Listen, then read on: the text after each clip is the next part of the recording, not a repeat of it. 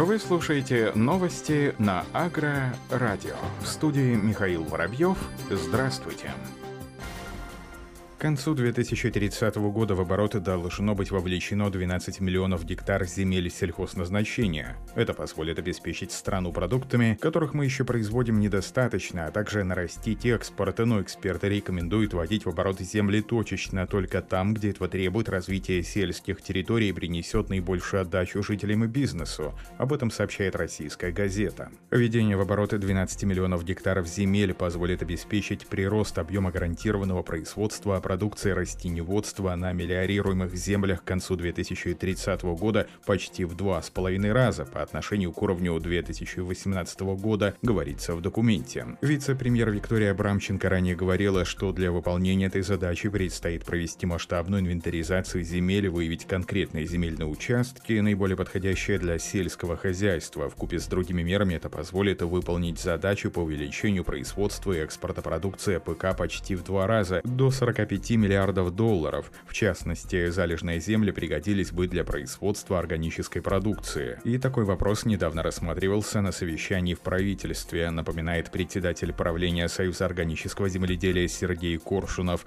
Органика могла бы потенциально взять на себя до 2 миллионов гектаров, оценивает эксперт. Но таких земель, пригодных для земледелия, по мнению эксперта, в России не так уж много. Отдельные земли долго не использовались. Отдельные земли долго не использовались, и ввести их в оборот будет очень дорого. Кроме того, подходящие земли на юге России давно разобраны, а что можно эффективно выращивать, например, в Псковской области – большой вопрос. По оценке начальника Центра экономического прогнозирования Газпромбанка Дарьи Снитко, самыми большими площадями брошенных земель обладает Поволжье и засушливый юг России. Там пашня сейчас почти на 2 миллиона гектаров меньше той, что была до 1990 года. По ее мнению, целесообразнее возврат в оборот земель освоенной части Европейской России регионов, где активно развивается экспортная инфраструктура. Гендиректор Института конъюнктуры аграрного рынка Дмитрий Рылько рекомендует делать упор на развитие сельских территорий, особенно к северу от черноземного региона, где по сути произошло аграрное пустынивание. Необходимо отталкиваться от потребностей каждого региона и просчитывать, принесет ли ввод земель и под какие культуры устойчивую эффективность, убежден эксперт.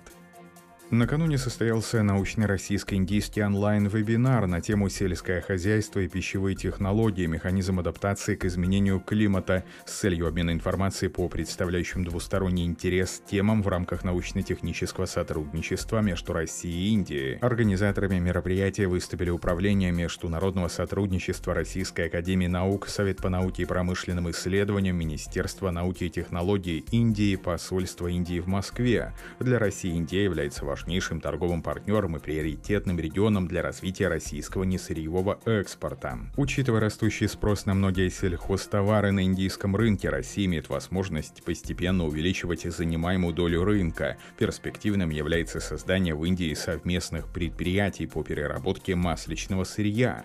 Кроме того, важную роль в увеличении торговли сельскохозяйственной продукции может иметь создание зоны свободной торговли между Евразийским экономическим союзом и Республикой Индия Индии. Глобальные климатические изменения окажут серьезное воздействие на торговлю между Россией и Индией. Так, в России можно ожидать расширения ареалов возделывания масличных и хлопчатника, что повлечет за собой увеличение их экспорта. В Индии климатические изменения могут вызвать деградацию кормовых угодий, в связи с чем рацион питания молочного стада изменится в направлении потребления фуражных зерновых, что повлечет рост импорта данной сельхозпродукции.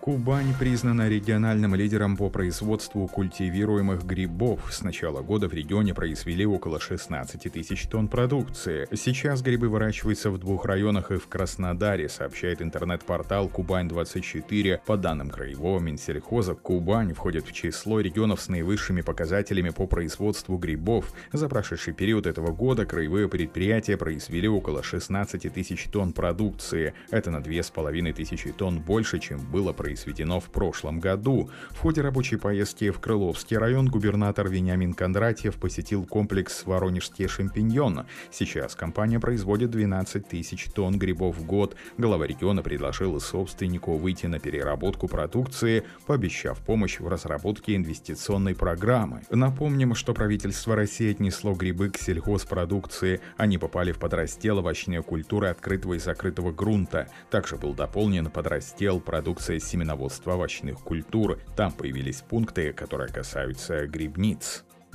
Ученые Крымского федерального университета имени Вернадского впервые приступили к экспериментальной высадке олив в теплицах для проверки возможности их использования в аграрном производстве, в том числе для получения оливкового масла, сообщил ТАСС проректор по внешним связям университета Михаил Сергеев. Ранее сообщалось, что летом этого года в ВУЗе начали заготавливать посадочный материал оливы и построили теплицу площадью 0,85 гектара в Симферопольском районе. Михаил Сергеев Сергеев отметил, что высадка олив в степной части Крыма производится впервые. Ученые хотят всесторонне изучить субтропическую культуру и адаптировать заграничные сорта оливы крымским условиям, отработать технологию закладки новых садов, а также агротехнологии по уходу и защите растений. Как отмечает специалист, это первый опыт в России. Теплолюбивые оливки будут выращивать в степи, где температура воздуха может колебаться до минус 20 градусов. Теплицы обустраиваются с особой тщательностью, со специальными специальным многослойным покрытием. В них проводится вода и электричество. На основании разработок, сделанных учеными, аграрии смогут начинать производство в промышленных масштабах. Первый урожай оливок ожидается получить к 2026 году. Реализация проекта крымских ученых поможет аграриям освоить весь цикл от выращивания плодов до выпуска оливкового масла на полуострове и создать технологию выращивания оливок для получения масла в России. Ожидается, что в 2026 году будет собрано около 3 тонн оливок, из которых можно будет получить путем холодного отжима около 360 литров масла. В теплице в рамках реализации селекционного инновационно-питомниководческого центра субтропических культур КФУ по нацпроекту, кроме оливы будут высажены другие субтропические культуры, такие как инжир, актинидия, гранат и фейхоа.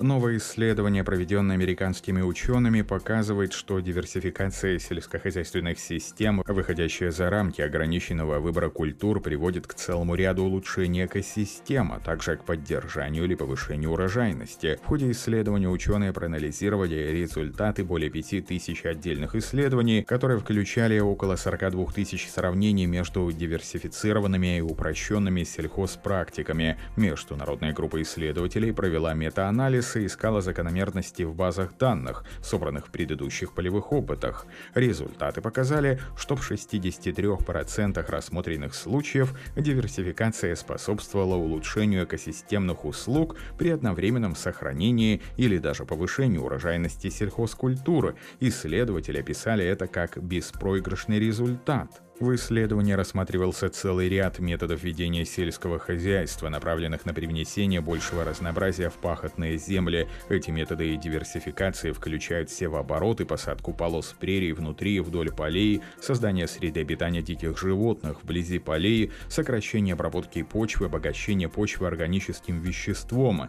Такие меры улучшают качество воды, опыление, борьбу с вредителями со стороны естественных врагов, оборот питательных веществ и уменьшают оказывают негативное воздействие на климат за счет поглощения углерода в почве. Подход к метаанализу позволил исследовательской группе объединить данные тысячи других исследований, которые проверяли, как диверсификация культур влияет на урожайность. Исследователи использовали инновационную аналитику данных, чтобы найти закономерности в этих результатах. Этот подход позволил исследовательской группе достичь нового уровня понимания, который невозможен при проведении индивидуальных экспериментов и одной строкой о ходе уборочных работ 2020, как сообщает Центр агроаналитики со ссылкой на оперативные данные ведомственного мониторинга Минсельхоза России на 16 ноября зерновые и зерно-бобовые культуры обмолочены с площади более 46 миллионов гектаров или 98,5% к площади уборки. Средняя урожайность составляет 29,5 центнеров с гектара. На этом все. Оставайтесь с нами на глав агронома.